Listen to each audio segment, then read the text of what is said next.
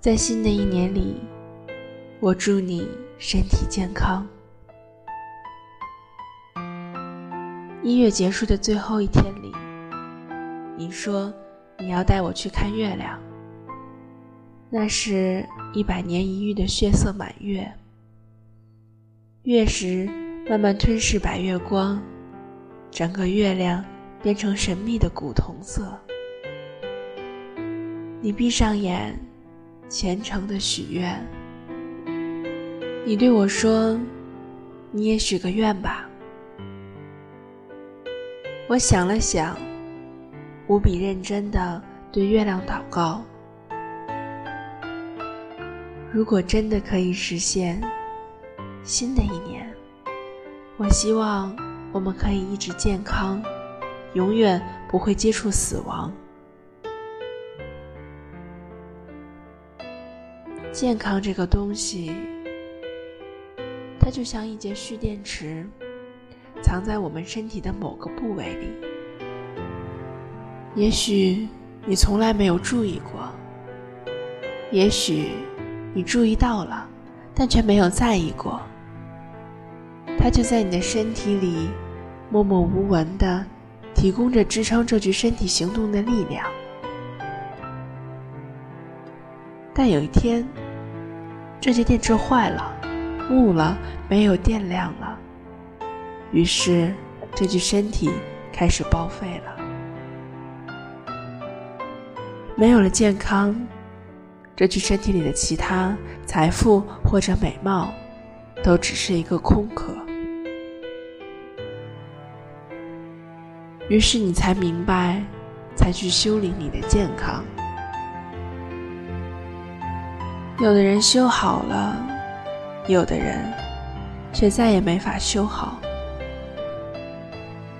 会有这样的思考，大概是因为此时此刻的我。就在努力着修理着我的健康。你有体会过连续几天高烧四十度不退的感觉吗？整个人像是一株干枯到褶皱的植物，用力一扯就碎了。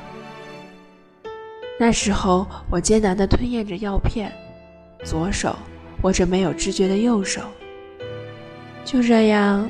不知不觉地度过了几个小时，直到体温下降到了稍微正常一些的三十八度。那时我忽然想，原来电视里说高烧会烧死人，不是瞎说的，是真的会烧死人啊！那是我第一次觉得，死亡藏在病痛里，稍有不慎就会被拉下地狱。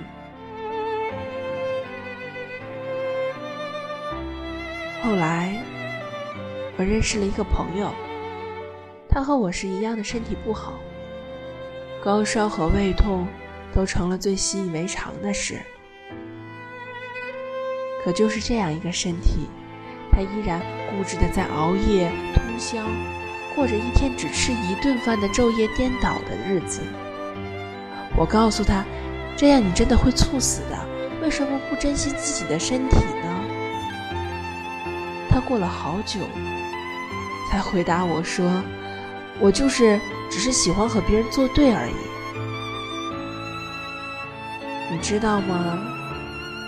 最可怕的不是这样不规律的生活，而是你已经放弃了你的健康。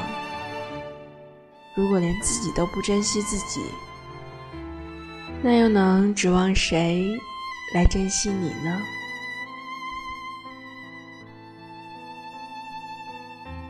我们的健康啊，从来都不是用来和别人置气的赌注，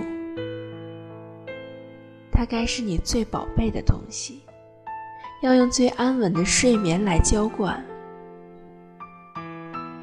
雷蒙德·钱德勒在漫长的告别里说：“你知道，故事的结尾并不重要，生活唯一确保我们的。”就是死亡，所以我们最好不要让那结尾夺走了故事的光芒。所有故事的发生，都基于我们健康的活在这个世上。因为想看更多精彩的故事，我真切的希望着我能身体健康。二零一八了，我对自己的新年愿望是：祝我安乐百岁，福寿绵长。当然，我希望你也是。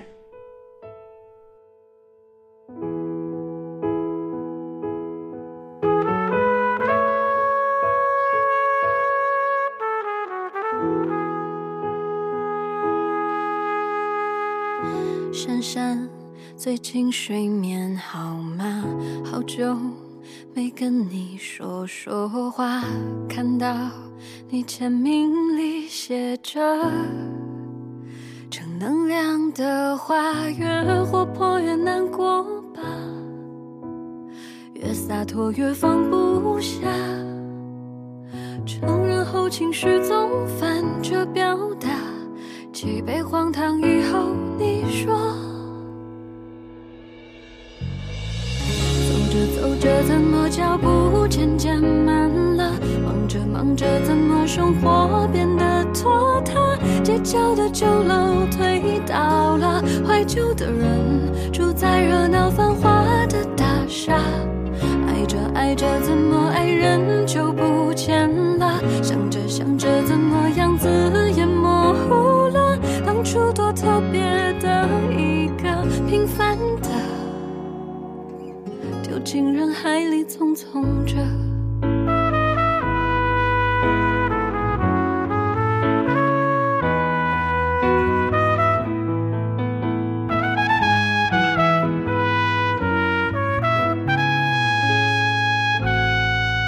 珊珊，我们放下电话，今晚让它被冷落吧。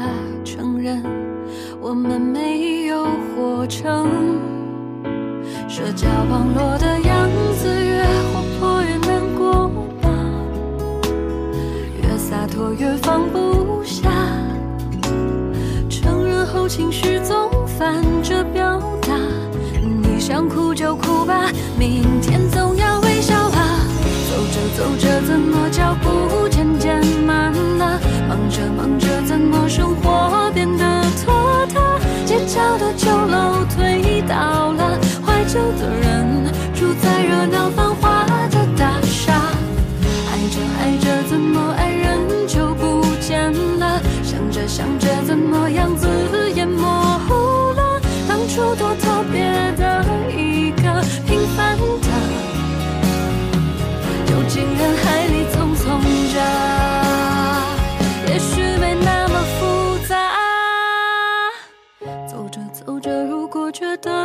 就停吧，忙着忙着迷失了，就安静一下。繁华的大厦不会塌，每一个人三餐一宿都会有个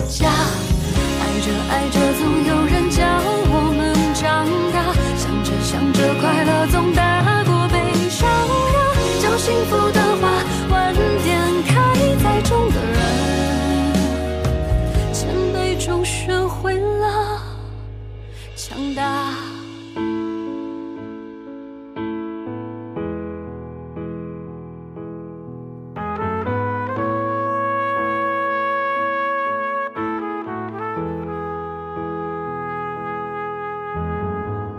珊珊，最近睡眠好吗？听完这首歌，快睡吧。